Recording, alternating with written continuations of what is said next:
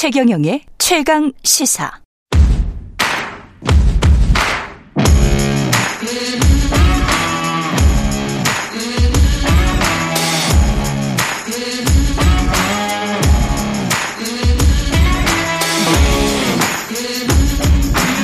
네, 목요일은 토론이 있는 날입니다. 오늘 주제는 집값.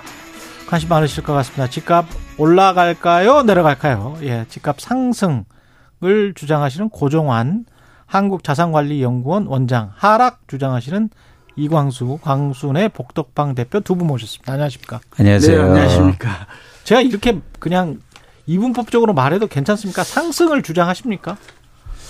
뭐 꼭 무조건 상승론자는 아닙니다. 그렇겠죠. 예. 아니 네. 그, 그래서 한번 여쭤보는 거예요. 네, 예. 무조건 상승론자가 아니고 이제 부동산 경제학이라는 학문이 있잖아요. 예. 네. 그러니까 이제 그 변화 요인이랄까 변수, 변인, 네. 조건에 따라 다른데 예. 예, 저는 앞으로 이제 금리가 좀 내년부터는 내릴 걸로 보이니까 예. 그리고 내후년 아. 이후에는 우리 경제가 또 회복이 되고 음. 또 정책도 규제 완화 정책이 지금 이루어지고 있고 음. 그런 몇 가지 주요 변화의 요인을 살펴보면 음. 뭐 하락보다는 이제 오늘 내년 이후가 중요하지 않겠습니까? 그렇죠, 그렇죠. 네, 그래서 내년 이후에 네, 저는 내리기보다는 좀 상승할 가능성이 높은데 예. 예, 다만 음, 뭐 이렇게 무조건 상승하거나 급격한 상승보다는 예. 좀 완만한 상승이 예. 한 2025년 이후에는 좀 이루어질 거다 그런 견해를 가지고 있습니다. 2025년 이후에는 완만한 상승이 이어질 것이다. 네.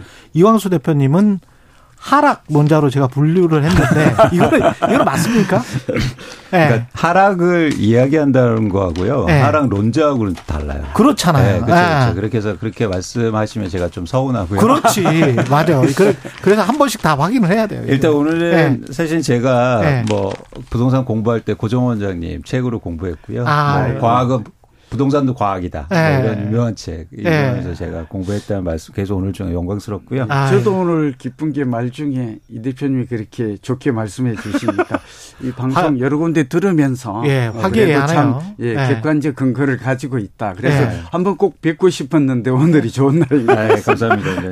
예. 근데 이게 하락하고 하락 론자가 왜 틀리냐면 예. 하락 론자는 지속적인 하락을 얘기하는 그렇죠. 거고 예. 저는 이제는 시- 네, 가격의 변화를 얘기하는데 가격의 변화인데 근데 당분간 하락할 가능성이 굉장히 높다 확률적으로 왜, 보면 왜 그렇습니까? 뭐 계속 말씀드리겠지만 결국 재화의 가격이라는 게 음. 수요와 공급인데요. 음. 수요가 감소하고 있고 공급이 증가하고 있다는 거죠. 음. 그런 차원에서는 가격이 하락할 수밖에 없다고 보는 겁니다. 수요가 감소하고 있고 공급이 증가하고 있다. 이거 이렇게 말씀을 하셨는데 어떻게 보세요? 네. 그러니까 이제 이 대표님도 이제 빅데이터에서 근거해서 음. 많이 방송 활동하고 있는 거 저도 알고 있는데요. 예. 음, 이 부분이 조금 개의차가 있는 것 같습니다. 수요와 다시 공급이? 네. 예. 그러니까 이제 제가 잠시 말씀드릴 때 지금은 이제 고금리에다가 이제 대출 규제도 있지만 음. 적어도 이제 한 1, 2년 앞을 내다보면 음. 이제 금리도 미국이 금리를 뭐 마냥 올릴 수는 없잖아요. 음. 그러니까 부 동산 시장에 영향을 미치는 한 10가지 요인이 있는데 좀이 이어지겠습니다만 음. 그렇죠. 이제 금리가 좀 내리고 우리 경제도 지금은 뭐 2% 이하 성장이지만 뭐 내년 이후에는 정부도 그렇고 아. 잠재 성장률 정도는 회복할 거다. 음. 거기에다가 이제 정책도 규제 완화 정책 기조가 이어지는 건 알지 않습니까? 예. 그다음에 이제 이 대표님하고 지금 차이점이 바로 제 앵커님께서 짚으셨는데 수요 공급에 제가 오늘 이제 좀 논의하고자 하는 공간적 범위라고 그럴까요? 예. 저도 이제 뭐 대학원에서 석박사 강의를 하다 보니까 예. 용어가 그래서 시간적으로는 이제 좀 내년 이후를 생각하고 있고 음. 1, 2년. 음. 두 번째 공간적 범위는 우리나라는 좁지만 음. 이게 집값이 양극화라고 그래가지고 굉장히 이 온도차가 있잖아요. 그래서 음. 오늘은 수도권과 음. 이제 서울을 중심으로 한 수도권의 공간적 범위를 좀 맞추고자 합니다. 지방이 수도권은 네. 2025년 이후에는 좀 오를 것이다. 네, 왜, 이런 예, 말씀이시네요. 그리고 수급에 예. 대한 걸 간게, 간단하게 좀 말씀드리면, 그러니까 이게 주택 보급률이라든지 또 인구 천명당 주택 수를 보면 네. 현재 공급이 부족한지 적정한지 에, 넘치는지 이런 네. 걸알 수가 있는데, 그렇죠. 그러니까 네. 전국적인 주택 보급률 지표만 놓고 보면 102 정도 되거든요. 예. 그런데 이제 서울은 94.2예요. 음. 그러니까 서울 서울과 경기, 인천은 이제 98 정도 되거든요. 아직도 집이 부족하다. 예, 그래서 105가 적정한데 그런 면에서는 음. 조금 견해차를 좀 가지고 있고 음. 뭐윤 정부가 공급을 확대하겠다고 합니다만 서울 같은 경우에는 제가 얼추 따져 보니까 약 그 40만 호 정도가 부족해요. 음. 예, 수도권 같은 경우는 한 65만 호. 이거는 이제 뭐 아주 정확한 근거는 아닌데 제가 예. 적정한 주택 보급률을 105%로 볼 때, 그러니까 5% 정도는 어느 정도 딱100% 이상이 되어야 선진국 기준인데 그런 측면에서는 서울은 공급 부족으로 지금도 전세 가격이 오르고 음. 이런 공급 부족 나는 수도권은 당분간 해결되기는 좀 어렵다. 이런 가정하에 음. 가격이 오를 수 있다고 봅니다. 이용수 대표님. 예. 중요한 게 두 가지 정도 이제 원장님 의견에서 음. 제가 좀 덧붙이고 싶은 말씀이 있는데요. 예. 첫 번째는 저희가 시장을 전망할 때 거시경제 변수는 예측하기 되게 힘듭니다. 아. 그래서 뭐 금리라든가 아니면 경제 성장률을 저희가 예측하면서 예. 그거에 따라서 수요와 공급이 달라질 거다라고 마- 말하는 건 조금 저는 특히 지금 같은 상황. 예. 예를 들어서 올해 상반기에 막 주택 수요가 몰려들었는데 다 기대 심리가 뭐였냐면 어. 그 이제 금리 더 이상 뭐, 어, 아, 못 온다. 못 오르고 아. 그리고 내릴 거다라는 아. 기대가 컸잖아요. 근데 지금 근데 상황이 지금 보니까 바뀌어버렸어. 그렇게 안 되잖아요. 예. 이것처럼 사실은 거시경제 변수는 아주 단기적으로는 영향을 좀 미칠 수 있지만 음. 예측하기 되게 힘들다는 걸 말씀드리고요. 예. 두 번째는 수요와 공급에 대한 규정인데요. 예. 집값을 결정하는 수요와 공급, 특히 이제 공급을 예를 들어서 물리적 공급, 그러니까 음. 주택의 총량을 얘기하셨는데 예.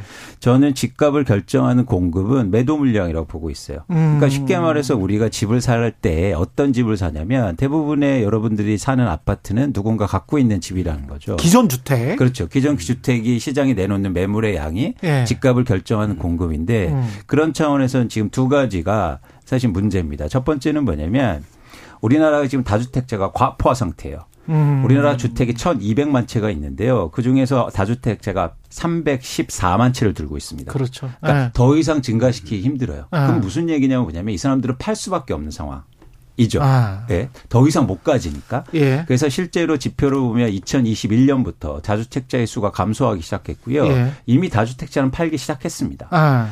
그런 증거들이 어떻게 나타나냐면 이미 서울 같은 중심으로 해서 매도 물량이 음. 통계가 지표된 이후 최대 물량으로 증가하고 있어요. 음. 지금 오늘 기준으로 서울의 매도 물량이 7만 6천 가구를 지금 찍고 있는데요. 음. 그러니까 지금 집을 갖고 있는 사람들은 팔고 싶어 한다는 거죠. 그러니까 음. 이건 공급의 증가예요. 예. 예. 그래서 말씀드렸듯이 지금 공급은 증가하고 있고 예. 거시 경제의 불확실성 때문에 수요는 못 받쳐 주고 있는 상황이기 때문에 근데 그 가격에 살 수 있는 수요자들이 얼마나 있느냐도 중요한 거 아니에요? 그렇습니다. 근데 여기서 흥미로운 건 뭐냐면 예. 투- 수요도 두 가지로 나누어져요. 하나는 뭐냐면 투자 수요와 실수요입니다. 예.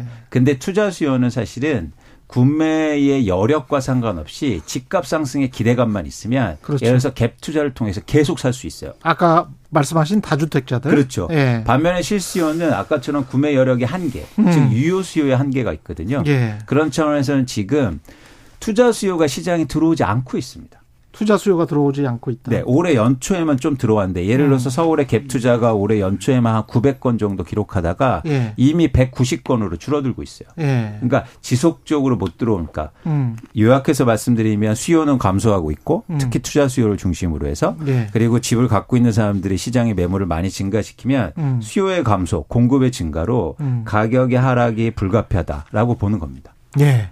고종환 원장님. 예. 네, 뭐 나름 일리 있고 예. 깊이 있는 분석으로 보입니다. 예. 근데 조금 이제 좀 그러니까 우리가 아까 제가 시간적 범위를 음. 이제 1, 2년으로 그러니까 내년 정도 단기로 볼 것인가? 음. 저는 이제 이 부분을 예. 이제 부동산 경제학에서 이제 뭐 한양대에서 석박사 과정을 이제 연구하는 입장에서 따져 보니까 예. 그리고 두 번째는 그러니까 4, 5년 정도의 변화, 음. 그다음에 이제 10년 정도의 변화 음. 이런 것들을 지금 이 대표님께서는 이제 지금 현재 매물의 수요 공급 그거는 일리 있는 분석이에요. 음. 예. 그러나 이제 저는 오늘 조금 견해가 음. 우리 정치자분들께서 이제 잠깐 오해가 있을 것 같은데 음. 그러나 이제 저는 음 주택을 한번 매입하면 우리나라 사람들은 보통 10년 정도 보유하거든요. 그렇죠. 그리고 사이클도 보면 10년이 있어요. 예. 그러니까 제가 오늘 좀 주장하고자 하는 세 가지가 있는데 하나는 예. 지금은 이제 변화 요인법이라고 그래서 예. 부동산 시장 특히 주택 시장에 미치는 영향이 예. 한 10가지 정도 됩니다. 예. 다 일일이 말할 수 없는데 이 중에 상승 요인을 좀 짚어 보면 예. 오늘 방송이 중요한 방송이니까 예. 그러니까 이제 인구 변수가 가장 중요하다 그러는데 예. 사실 수도권의 인구가 계속 증가해요. 가구 수도 음, 그렇고. 그다음에 두 번째는 역시 수급. 이 대표님과 제가 지금 공통적인 게 수급. 그러니까 단기 수급이냐, 그러니까 음. 매매 시장이 세 수급이냐. 음. 저는 그게 아니고 음. 수요 자체. 아까 주택 보급률이라든지 인구 천명당 주택 수를 보면 장기적으로 사람들은 집을 원한다. 예, 아니 공급 자체가 누적된 물량이 부족해요. 예, 공급 자체가 부족하고. 그러니까 가을 이사치를 맞았지만 예. 올해 상반기에는 이제 그 수요가 많았잖아요. 음. 그러니까 그런 지적이 맞아요. 지금은 줄어들고 있고. 그러나 저는 이제 내년 이후에 음. 예, 이렇게 좀 1, 2년 정도를 내다보고 있다는 말씀. 그러니까 상승 요인으로 정리하면 예, 수도권 위주로 한다고 그랬잖아요. 예. 예, 그렇게 보면 인구가 그래도 이동이 많아지고 그러니까 서울과 수도권 정도는 어. 그다음에 수요 공급에서 공급이 그러니까 좀 전에 말씀드렸 던 주택 보급률 지표로 보면 94.2거든요. 서울이. 예, 예. 그러니까 수- 경기 인천을 합해도 98밖에 안 돼요. 예. 그러니까 이제 물량이 지금 공급 자체가 부족해서 신규 공급이 좀 일어나야 한다. 그게 전세 가격이 오르는 지금 전세 가격이 오르잖아요. 음. 예, 이유가 되고 그다음에 이제 금리 변수는 언제 내릴지는 모르지만 음. 어쨌든 이렇게 고금리가 계속되지는 않을 거다. 그다음에 이제 또 하나가 보면 부동산 시장에 우리 눈여겨 봐야 될 게 이 글로벌 부동산 시장도 금 리처럼 동조화 현상이 있어요. 커플링이라고. 음. 예, 예. 네, 그런데 지금 이렇게 고금리에다가 경제가 안 좋은데도 불구하고 어, 미국이나 어. 일본하고 우리나라 정도 이런 데는 오르고 유럽이나 그러니까 독일은 내리고 있고 중국도 내려요. 어. 그러니까 약간 혼조세긴 하지만 어. 그러니까 결국은 그렇게 글로벌 동조화 현상 관점에서 보면 어. 이건 중립 요인이에요. 어. 그리고 하락 요인을 또 살펴보니까 있어요. 음. 이게 지금은 고금리에다가 이 경기가 안 좋죠. 음. 네, 이런 점들은 예, 그리고 지금 서울 같은 경우에는 아까 이 대표님 말씀하신 대로 올 상반기에 너무 급등을 해버렸어요. 그러니까 서울은 집값이 2021년 10월이 고점이었는데 예. 이 고점 대비 87%를 회복해버렸어요. 아. 그러니까 수도권도 거의 60% 회복했거든요. 가격 측면에서 예, 가격이 때. 그러다 보니까 이 매수자 입장에서는 부담스러운 거예요. 그런데다가 음. 정부가 최근에 이제 또 가계 부채 때문에 그 50년 만기 주담대도 중단을 했죠. 예. 또 특례 보금자리론도 6억 이하로 좀 낮춰서 축소했죠.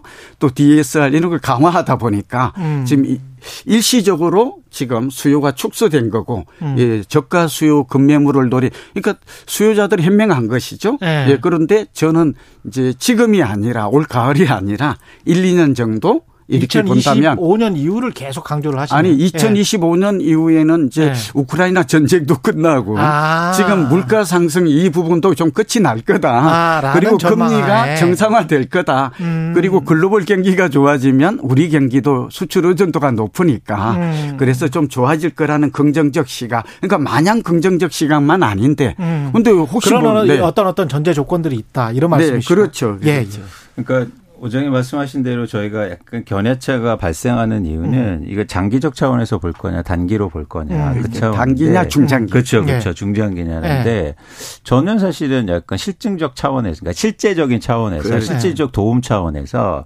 그러니까 예를 들어서 무주택자 분들한테 장기적으로 집을 사 지- 집값을 오를 거다. 네. 예를 들어서 수도권으로 사람들이 움직이고 음. 그다음에 공급이 부족하니까 음. 그래서 언제나 사야 된다는 말은 저는 옳지 않다고 봐요. 음. 예, 왜냐하면 최근에도 집값을 보면 단계에도 급락하잖아요. 예. 서울을 중심으로 해서 거의 30%가 빠지는데 저는 내 집 마련할 때 빠질 때 사는 게 좋다. 음. 그런 측면에서 이런 변동성이 커질 수 있다는 말씀을 드리고 싶은 거고요.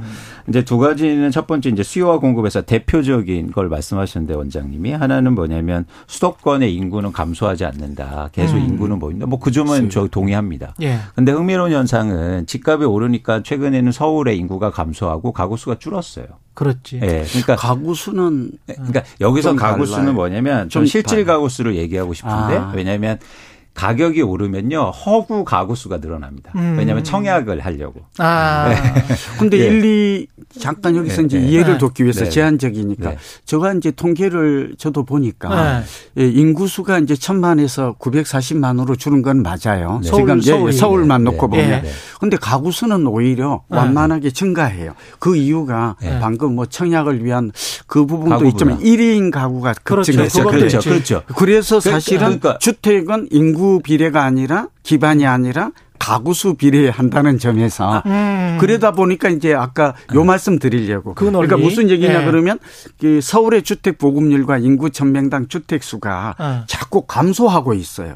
그러니까 공급을 이렇게 함에도 불구하고 왜 그러나 봤더니 음. 그 비밀이 가구 수 증가의 예, 통계는 그렇게 내잖아요. 그렇습니다. 법무 네네. 근데 저는 그 실질적으로 보면 실질 수요가 받쳐주는 가구가 아니라는 거죠. 아. 왜냐하면 청약 통장을 가입하고 네. 청약 왜냐하면 서울이 너무 청약 시장이 좋았으니까 예. 거기에서 가입하려고 청약 통장하고 가구가 분화된 거다. 음. 인구가 사실은 더 중요한데 예. 인구가 줄 수 있다라는 말씀을 드린 거고요. 음. 두 번째는 뭐냐면 결국에는 아까도 말씀드린 그 총량의 물리적 공급인데 예.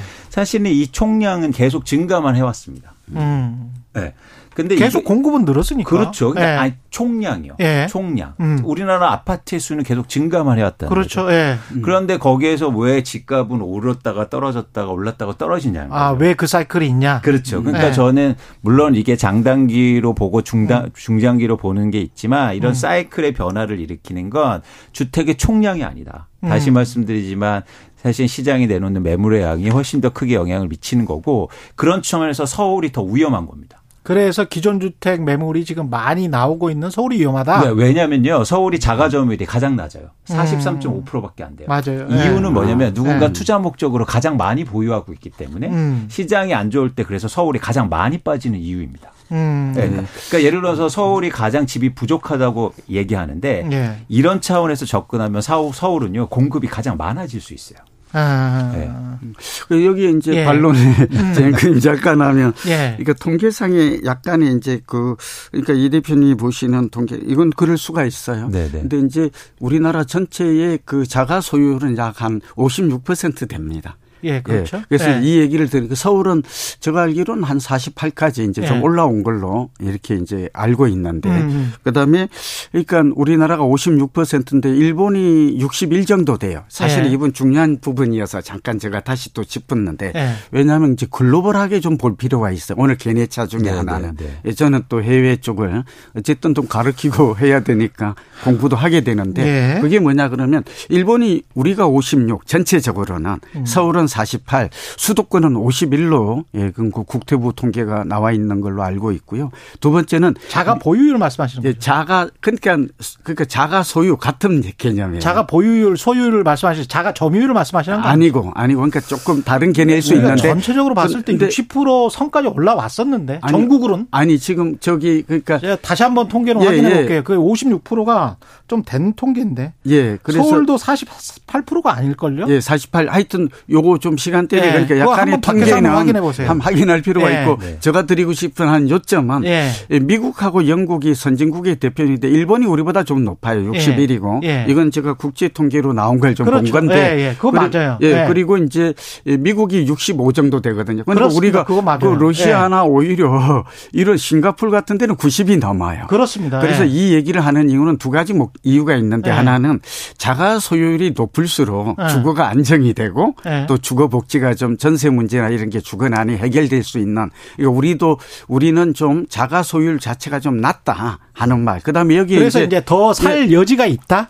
아니요 이제 그래서 가격이 오를 것이다. 그 수요가 아, 있으니까. 그, 런 면도 있고 예. 그러니까 이제 꾸준히 자가 소유율이 높아질 가능성이 많죠. 소득이 음, 그 높아지면 거구나. 그러니까 예. 그런 측면에서 어, 수요는 좀 살아 있고 또 하나가 잠깐 좀 첨언하면 음. 예, 제가 이제 나이가 들다 보니까 이렇게 느끼는 건데 예. 최근에 주택에 대한 젊은 사람들의 생각이 많이 바뀌어요. 음. 예, 저는 좀 긍정적이라고 봐요. 그러니까 예를 들면 영국 같은 데는 예, 이 직장에 들어가면 내 집부터 마련하고 예를 들면 예. 은퇴는 이 모기지론을 갚는 날부터 그러니까 이제 의식주라고 그래서 이게 이제 주거 우리 일상생활에 있어서 필수가 된 거죠. 알겠습니다. 그런 인식 인식이 있었고 두 번째는 안전자산이라는 예. 이런 부분도 지금 주택에 알겠습니다. 대한 생각이 좀 달라지고 있다 하는 말씀을 드립니다. 예. 이광수 대표님. 그 예. 중요한 말씀을 하셨는데요. 그러니까 한국에서 자가 소유율과 자가 점유율의 차이가 크게 납니다. 음. 가장 큰 이유는 아까 말씀드렸듯이 누군가 투자 목적으로 집을 많이 보유하고 있기 때문이에요. 음. 그렇죠. 예. 예를 들어서 미국이나 북미나 일본 같은 데는요. 자가 소유율과 자가 점유율의 차이가 없어요. 음. 크게. 맞아요. 그러니까 예를 들어서 네. 우리는 개인의 가게가 네. 여러 채의 아파트 투자나 투기하는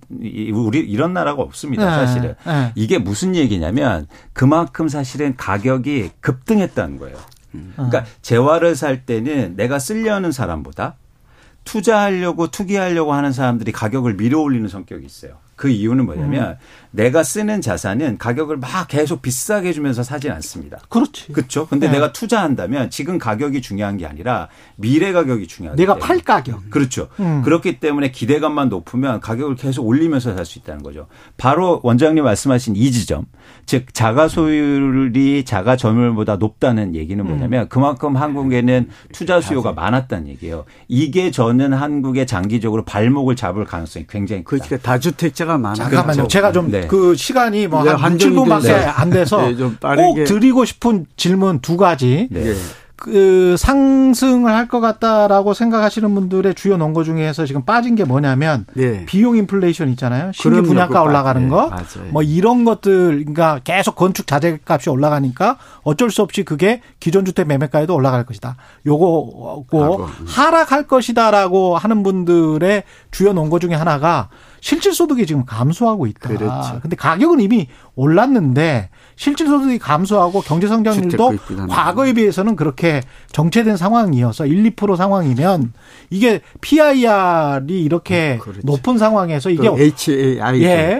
네. 올라갈 수가 있겠느냐. 아, 그럼요. 예. 그 중요한 지점인데. 두 개가 지금 맞물리고 있기 때문에 저 대치하고 있기 때문에 그거를 좀 정리를 네, 해 주십시오. 좀 짧게 하겠습니다. 예. 그러니까 이제 여기 우리 정치자분들이 많이 음. 이제 보실 것 같은데요. 예. 아까 우리는 이제 변화 요인에 대해서만 이제 상승 요인, 하락 요인을 짚었잖아요. 예. 그러니까 간단하게 언급하면 사실은 저희 같은 연구자는 어. 이제 그 사이클 이론이 있어요. 이게 정치자분들에게 그러니까 음. 말하자면 부동산 경기 변동도 예측 가능하다.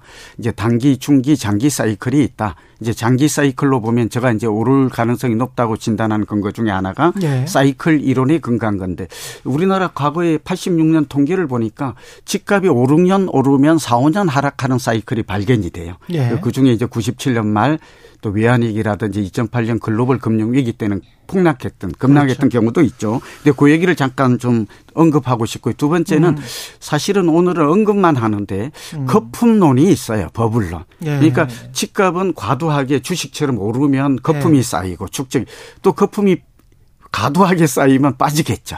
그러니까 거품 음. 붕괴론이 있는데 이 세 가지를 종합해야 소위 메타 방식의 우리 예측이 가능하다. 음. 오늘은 이제 예, 이 대표님과 제가 이렇게 이제 좀 예. 얘기를 편안하게 나누고 그러니까 정치자분들께서도 이제 어떤 요인도 중요하지만 이렇게 예측하는 기법들이 세 가지가 있다 하는 말씀. 또 앵커께서 질문한 거 답을 할게요. 그런데 예. 우리가 좀 주목해야 될 게 이 지난 36년간 86년 이후 통계를 보니까 집값은 물가 상승률이나 금리보다도 한 두 배 이상 올랐어요. 음. 그러니까 그래서 제가 좀 오를 가능성이 높다고 말하는 근거 중에 하나는 패턴의 법칙이 있죠. 두 예. 번째는 땅값이 또 많이 올랐어요. 그러니까 예. 수도권 놓고 보면. 그러니까 원가가 과거. 올라가면 예. 결국은 지금은 뭐 건축비가 너무 많이 올라가는데 계속 음. 오를 수는 없겠죠. 그러나 땅값과 건축비가 이 아파트에 예를 들면 원가예요. 근데 이게 지금 땅값이 오르는 한 원가가 사실은 분양가 상한제가 좀 내리기가 어려워요. 그러니까 음. 결국 원가가 오르면 요즘 그걸 실감하잖아요. 요즘 분양 시장이 많이 들어오는 이유가 사실은 분양가가 더 오를 것 같으니까 조급한 마음에 오는 거거든요. 예. 그래서 비용 문제는 그렇게 이게 땅값이 오르고 있고 지난 36년간 다른 자산보다도 예를 들어 뭐 국채나 다른 금리나 물가 상승률보다도 네. 높은 땅값과 집값 상승률이 고점이 높아졌어요. 그러니까 음. 5, 6년 오르면 4, 5년 하락한다. 네. 이말 중에는 시간이 예, 네. 알겠습니다. 고점이 높아지는 이런 것들이 있었다는 말씀을 드립니다. 소득과 부채 네. 함께 말씀하셔야 될 것 같은데. 예, 최근에 굉장히 흥미로운 현상이 일부 서울의 일부 지역에서 고분양가가 분양됐는데요. 음. 청약은 되게 잘 되는데 계약이 안 돼요. 음. 그. 이유는 뭐냐면 가격이 아무리 올라도 유효수요가 받쳐주지 않으면 그 가격의 수요자는 없다는 겁니다. 예. 이런 현상이 계속 될 수밖에 없어요. 이러면 어떤 현상이 일어나냐면 분양가가 떨어지게 돼요. 음. 왜냐하면 분양가에서 한번 생각해 보세요. 분양가에서 가장 많은 비중을 차지하는 건 뭐라고 생각하십니까? 예. 그건 이익이에요. 음. 시행사와 건설사의 3, 40% 이익이에요. 최근에 시행사가요. 아파트 팔아서요 30%돈 벌었다고요. 음. 근데 만약에 물건이 안 팔리면 그 음. 가격에 그러면 그러면 내, 이익을 내려야죠. 네. 그런 현상들이 일어나서 분양가는 떨어지게 될 겁니다. 네. 예를 들어서 철근이나 시멘트 가격은요 7% 8%밖에 차지하지 않아요. 음. 또 하나는 시장에서 이렇게 아파트의 공급이 줄어들기 시작하고 사업이 진행이 안 되면 뭐가 떨어집니까? 땅값이 떨어져요. 아. 불가피해요. 그건 네. 과거에도 그랬고. 네. 그래서 과거에 금융위기 때도 그 분양가가 평균 분양가가 30% 하락합니다.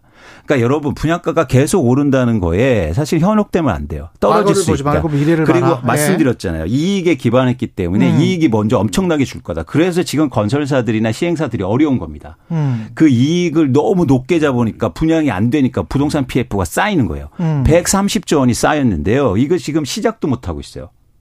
높게 음. 분양을 해야 되니까 수요가 없으니까 그런 차원에서는 분양가가 계속 오르거나 여러분들이 잠깐 예. 예. 아니, 오해가 30%라는 거는 좀 과도한 것 같아요. 아닙니다. 통계로 발표된 건 한 15% 아니, 그건 정도로 제가 나와 아, 있어서. 예, 예. 그럼요. 제가 그래서 기업을 분석하니까. 자, 예. 네, 그래서 기업을 분석해서 예. 전 시행사와 건설사를 정치자분을 위해서. 이제 예. 공식적으로 나온 거는 한 15% 정도가 이제 아, 그 마진이다. 공식이 예. 왜냐하면 공식은 저는 회계장부상 그렇게 나와요. 아닙니다. 제가 개별 회사를 분석한 수치 를 제가 제 레포트에도 나왔고 실제로도 뭐- 건설회사에 계셔 보, 예, 그럼요. 보셨고 이제 네, 저는 에셋증권에 애널리스트였으니까. 예, 예. 애널리스트로 예, 이제 그 지점에 증권회사에 계셨으니까 그러니까 어, 예. 엄청나게 많은 이익을 사실은 벌었다는 거예요. 그게 음. 여러분들이 내시는 분양가가 대부분 뭐 천만 원 내시면 300만 원이 그동안 다 이익으로 왔다는 겁니다. 그리고 음. 서울 같은 데는 이제 그 아파트 분양 원가를 SH도 공개했는데요. 예. 이 말씀 짧게 하면 예. 그 땅값은 서울은 땅값이 비싸요. 그러니까 이제 아파트 같은 거 웬만하면 예. 거의 1억씩 가거든요. 강남은 거의 2억씩 갔는데 땅값의 비중이 분양가에 차지하는 비중이 많고 한60% 지방으로. 갈수록 네. 그러니까 건축비는 60% 지금 정도 팔면 되죠. 그러니까 그렇게 돼 땅값이 떨어지지 않으면 분양가가 떨어지지 않을 그러니까. 저는 지금 오늘 서울과 수도권 위주로 근데 저는 그런 시장이 위주로 안. 좋으면 땅값도 떨어진다는 거죠. 아, 아, 그럼 그럴 수가 네, 있는데 그 땅값이 장기적으로. 보면 그건 일시적이에요. 그러니까 10년 정도는 지금 그렇게 우리 경제도 저성 성장하면 재밌었습니다. 네, 그렇게 예. 볼 수가 있고. 고종환 한국자산관리연구원 원장 이광수 광순의 복덕방 네. 대표였습니다. 고맙습니다. 고맙습니다. 여기까지. 감사합니다. 예. 최인의 최강기사 여기까지 하겠습니다. 고맙습니다.